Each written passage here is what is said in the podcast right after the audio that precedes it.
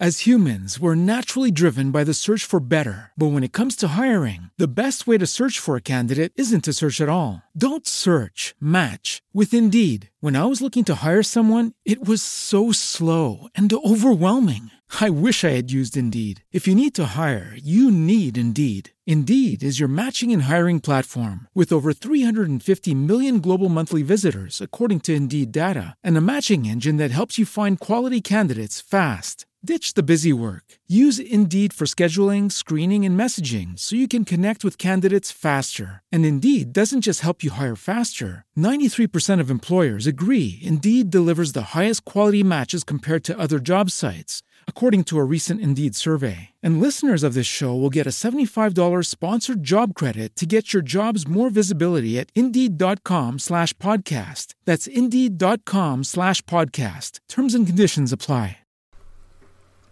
Hello and welcome to episode 83 of the UK True Crime Weekly podcast. I'm Adam. Before we begin, a huge congratulations to friend of the show Chris Wood and his wife who've just welcomed their daughter to the world this week. You know what that means, Chris? On those late nights and early mornings, lots more time to write some fantastic episodes. Well done to you both.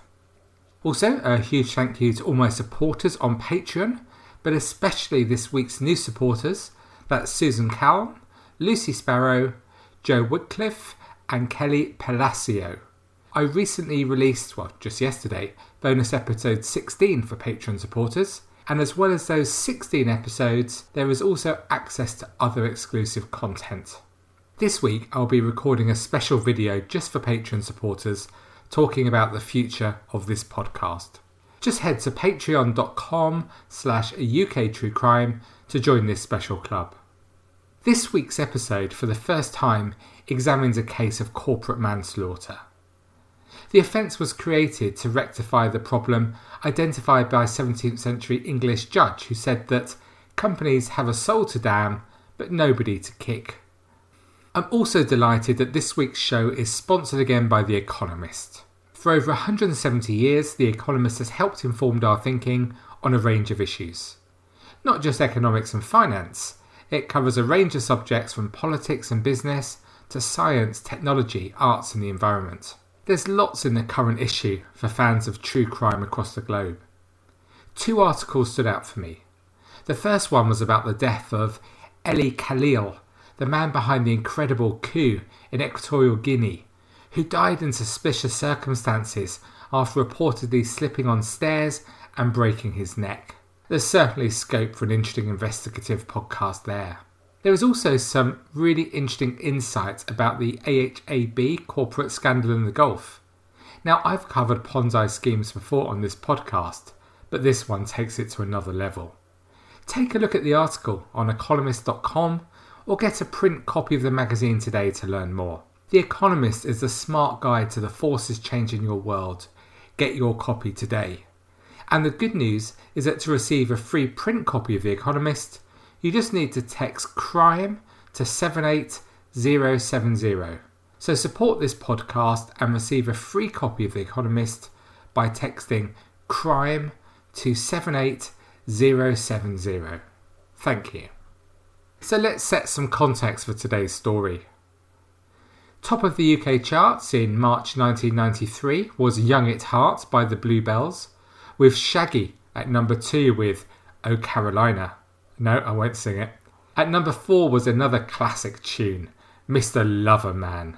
Shabba. Awesome stuff.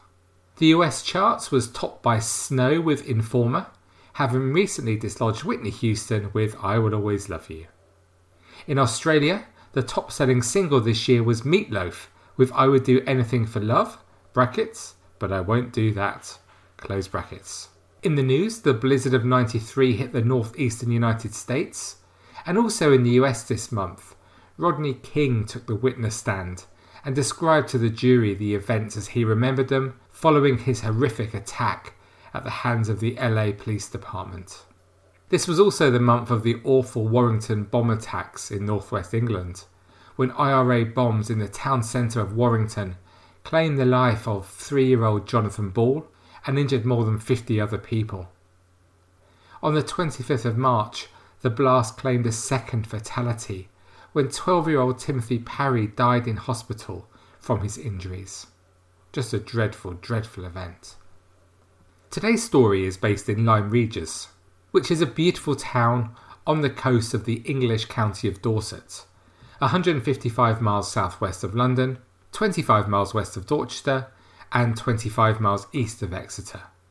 The harbour wall, known as the Cob, appears in Jane Austen's novel Persuasion, and in the John Fowles novel The French Lieutenant's Woman, and in the 1981 film of the same name, which was partly shot in Lyme Regis. I love it down there and this beautiful part of England is popular with water sports. And on a summer's day, there are numerous water based craft on the water. Well, except for those horrendous jet skis, of course. It can be a lovely scene as visitors and locals stroll by the water's edge on a sunny day. And in March 1993, six teenage girls, two boys, and a teacher from Southway Comprehensive School in nearby Plymouth launched from the St Albans Venture Centre at Lyme Regis with two instructors to canoe to nearby Charmouth. It was the first full day of their week long trip, and spirits were high. Yeah, they're having a lot of fun. It's a really pleasant paddle across the beautiful bay, which should take around two hours. It was around 10am and fine weather with a gentle breeze. As holidaymakers watched the party leave, one couple commented to each other, It was a beautiful day. They all had wetsuits, life jackets, and helmets, and we commented to each other, Look at those kids, they're going to have such a good time. The trip started out well, but as so often happens on the water, things then started to change very quickly. Trouble began almost immediately with teacher Norman Pointer capsizing a number of times and then being violently sick. Another student, Dean Sayer, capsized very quickly too. Indeed, it was so close to the shore that he was able to stand, but the group decided to carry on. As they headed towards Charmouth, there's a gap in the cliffs known as the Charmouth Gap, where the River Char flows down into the sea. At this point, the protection from the wind offered by the high cliffs is gone, and the wind can whip across the water. It's a point where windsurfers often get into trouble and they're pushed out to sea. An engineer from Lyme's inshore lifeboat, Graham Turner, later told the Independent newspaper that the flotilla of canoes were pushed steadily away from the land and against the incoming tide, with the paddlers' bodies acting like sails, scattering slowly over an area of five miles. The morning wind was northerly, continued Graham Turner, and while they were out there, it had changed to southwest, by which time they were in rough water.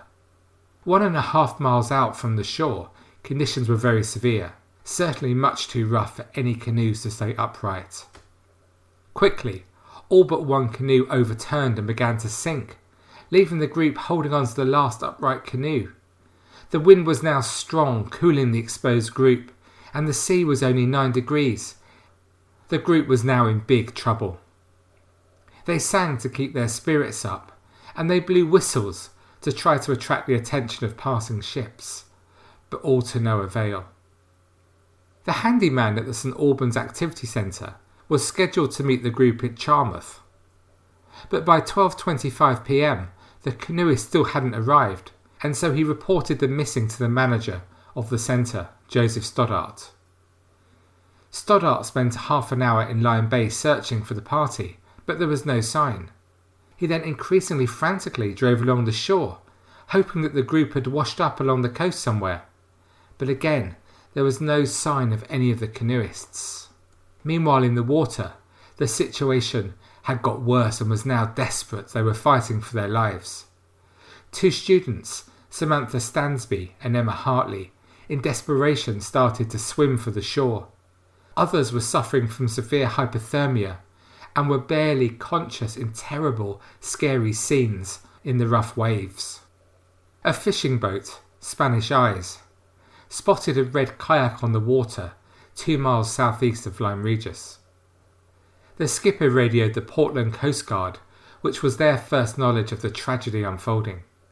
Seven minutes before this call was made, the last canoe sank, and the children and the instructors and the teacher were left helpless their life jackets becoming waterlogged. Lifeboats were now sent out for the rescue operation, and three helicopters flew to the scene. By 5:55 p.m., 8 people had been rescued from the water, and minutes later two others were discovered washed up 8 miles east at Bridport Beach and they were rushed to Weymouth Hospital. At 5:10 p.m., the Portland Coast Guard was notified that 11 people were in the party and one was still missing. Two helicopters and the lifeboats headed out back to sea to continue the search.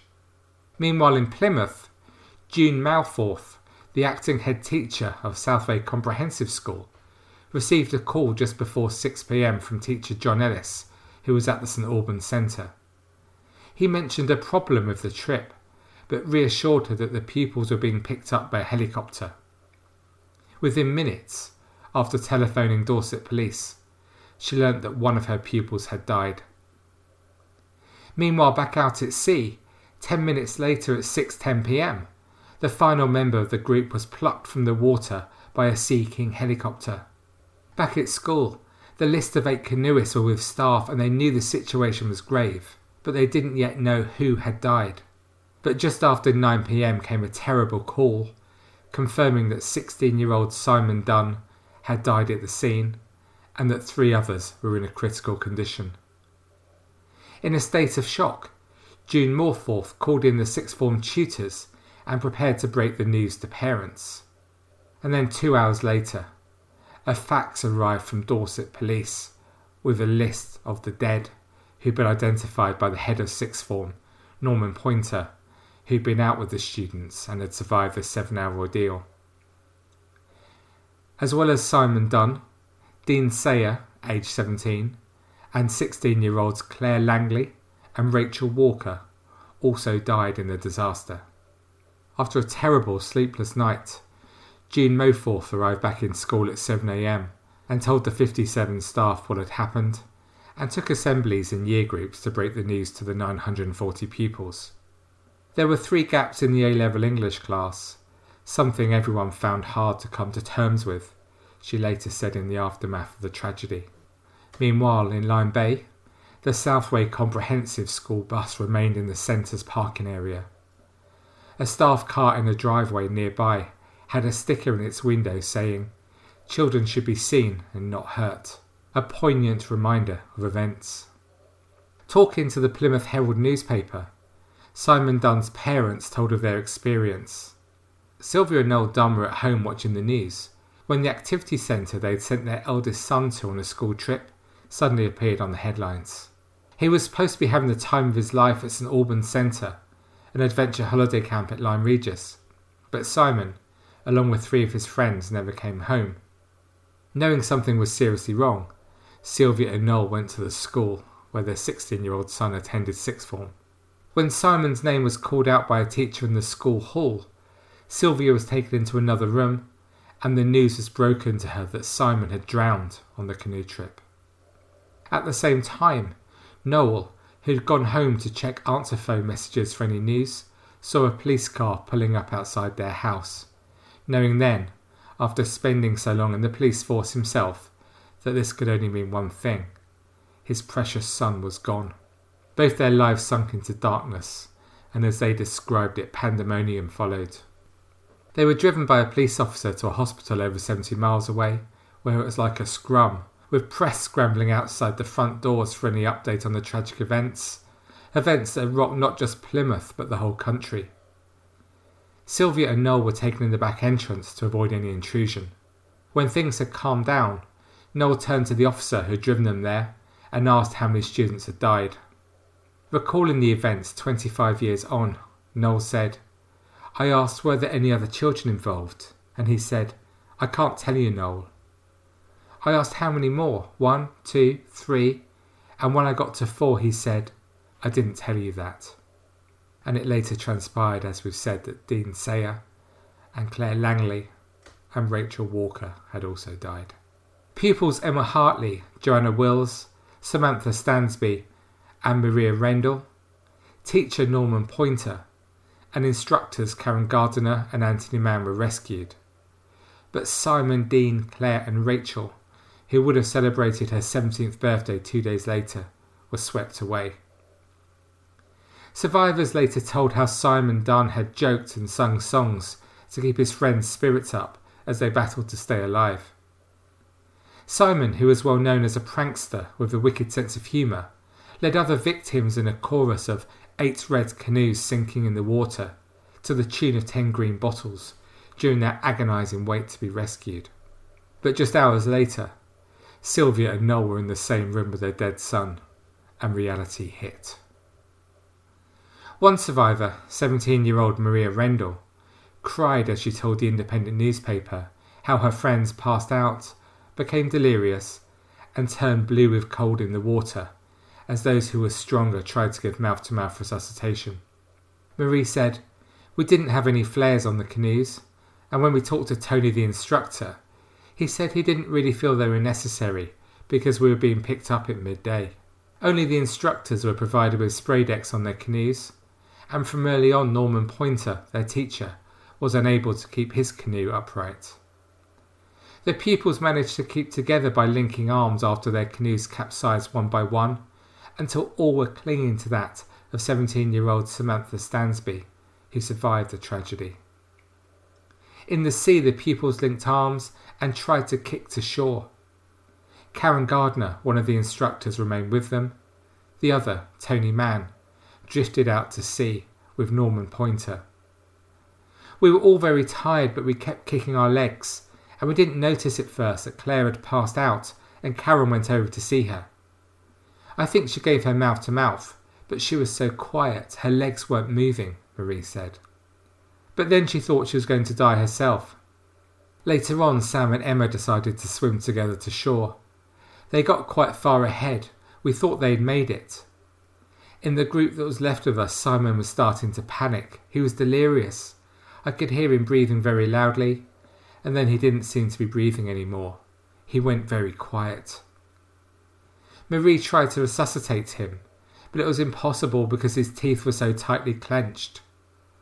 Dean Sayer also became delirious, trying to kick out when the helicopters appeared later that evening. They obviously couldn't see us, although they were quite close, Marie said. Dean was waving and Rachel was whistling, and Claire didn't know what was going on. Then they stopped and saw us, and Rachel passed out and Dean did as well. They were all blue with cold. These accounts are just heartbreaking to hear, and it's impossible to imagine how it was to actually live through this experience. As more similar accounts surfaced in the coming days, Britain as a whole reeled from the shock of the tragedy.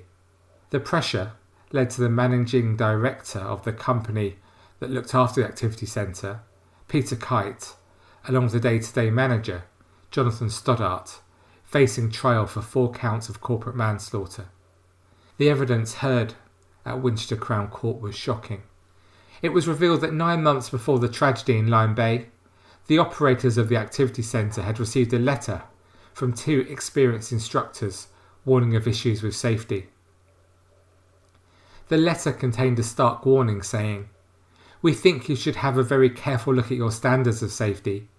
Otherwise, you may find yourselves trying to explain why someone's son or daughter will not be coming home.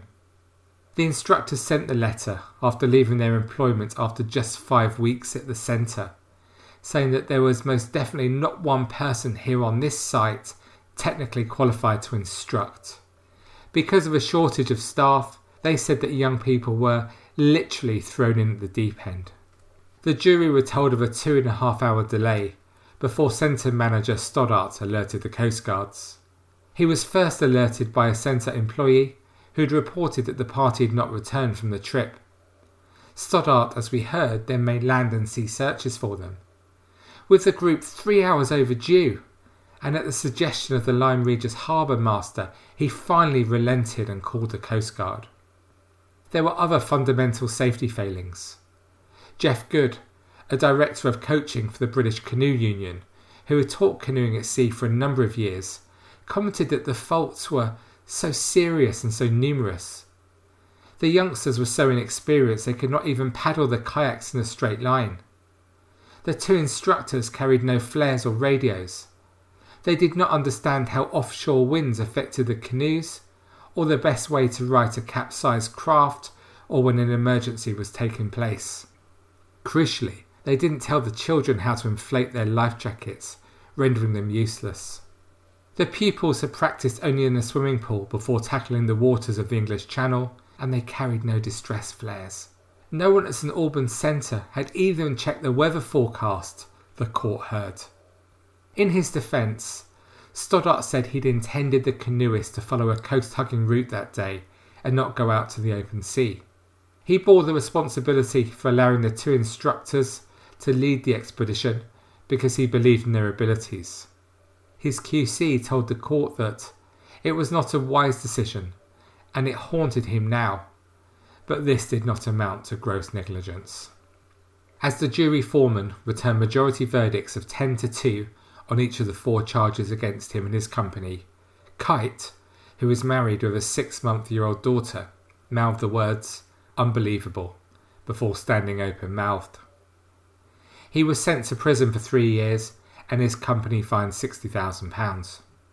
Kite's co defendant, Joseph Stoddart, the manager, of the St Albans Centre in Lyme Regis, was formally acquitted of four manslaughter charges after the jury failed to reach a majority verdict.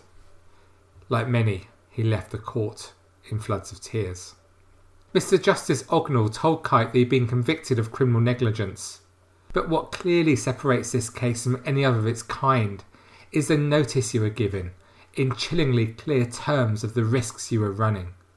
Those dire forecasts became a reality with your complete failure to heed it and to act. Four young lives were lost in dreadful circumstances because they and their friends were taken on an expedition which common sense alone dictated should never have happened. The judge referred to the letter written to Kite nine months before the tragedy by the two former instructors at the centre, warning him of possible fatal consequences unless safety was improved. He said, you must have known what was required of you and your company. I regret to say that to a degree you are more interested in sales than safety. The sentence I pass on you cannot bring those children back, but it must also serve as a message to those in offer and conduct these activities. The judge paid tribute to the four survivors Maria Rendell, Samantha Stansby, Johanna Wills, and Emma Hartley, but added, Any lessons learned or tributes paid to those who survived can be of no comfort to the parents of the children who died. Condolences are such empty words.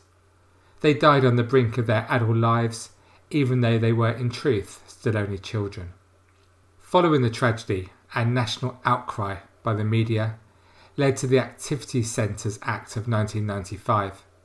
This act required UK centres that provided certain activities to under 18s on a commercial basis to have a licence.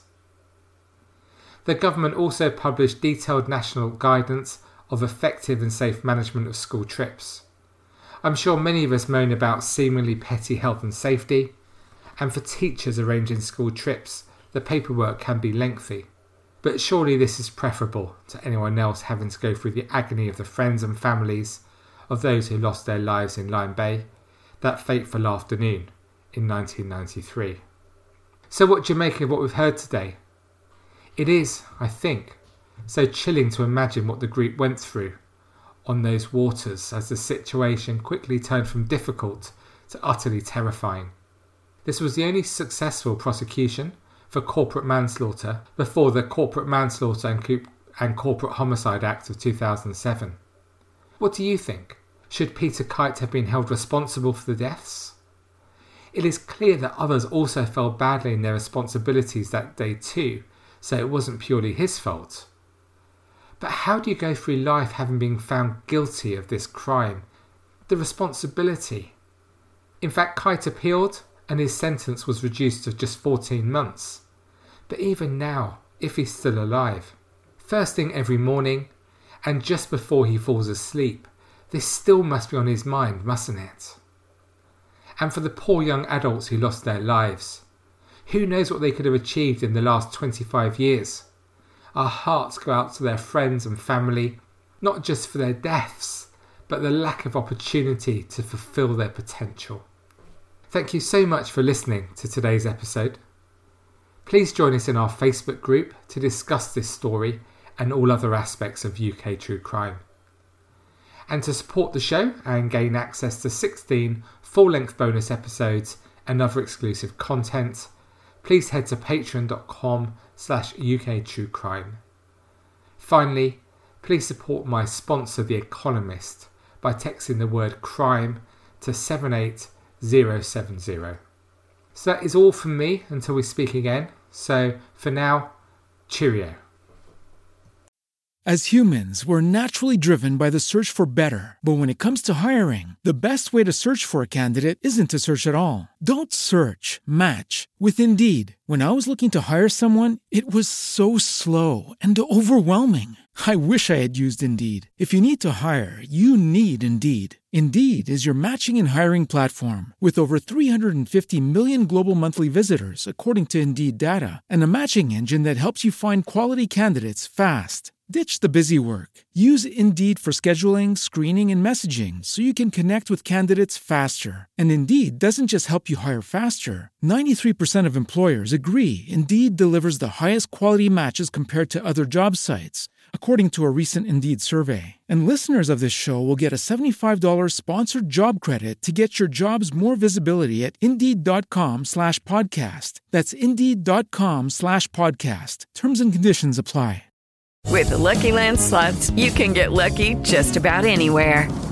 This is your captain speaking. Uh, we've got clear runway and the weather's fine, but we're just going to circle up here a while and uh, get lucky. No, no, nothing like that. It's just these cash prizes add up quick. So I suggest you sit back, keep your tray table upright, and start getting lucky. Play for free at LuckyLandSlots.com. Are you feeling lucky? No purchase necessary. Void where prohibited by law. 18 plus terms and conditions apply. See website for details. With Lucky Land slots, you can get lucky just about anywhere. Dearly beloved, we are gathered here today to. Has anyone seen the bride and groom? Sorry, sorry, we're here. We were getting lucky in the limo and we lost track of time. No, Lucky Land Casino, with cash prizes that add up quicker than a guest registry. In that case, I pronounce you lucky. Play for free at LuckyLandSlots.com. Daily bonuses are waiting. No purchase necessary. Void where prohibited by law. 18 plus. Terms and conditions apply. See website for details.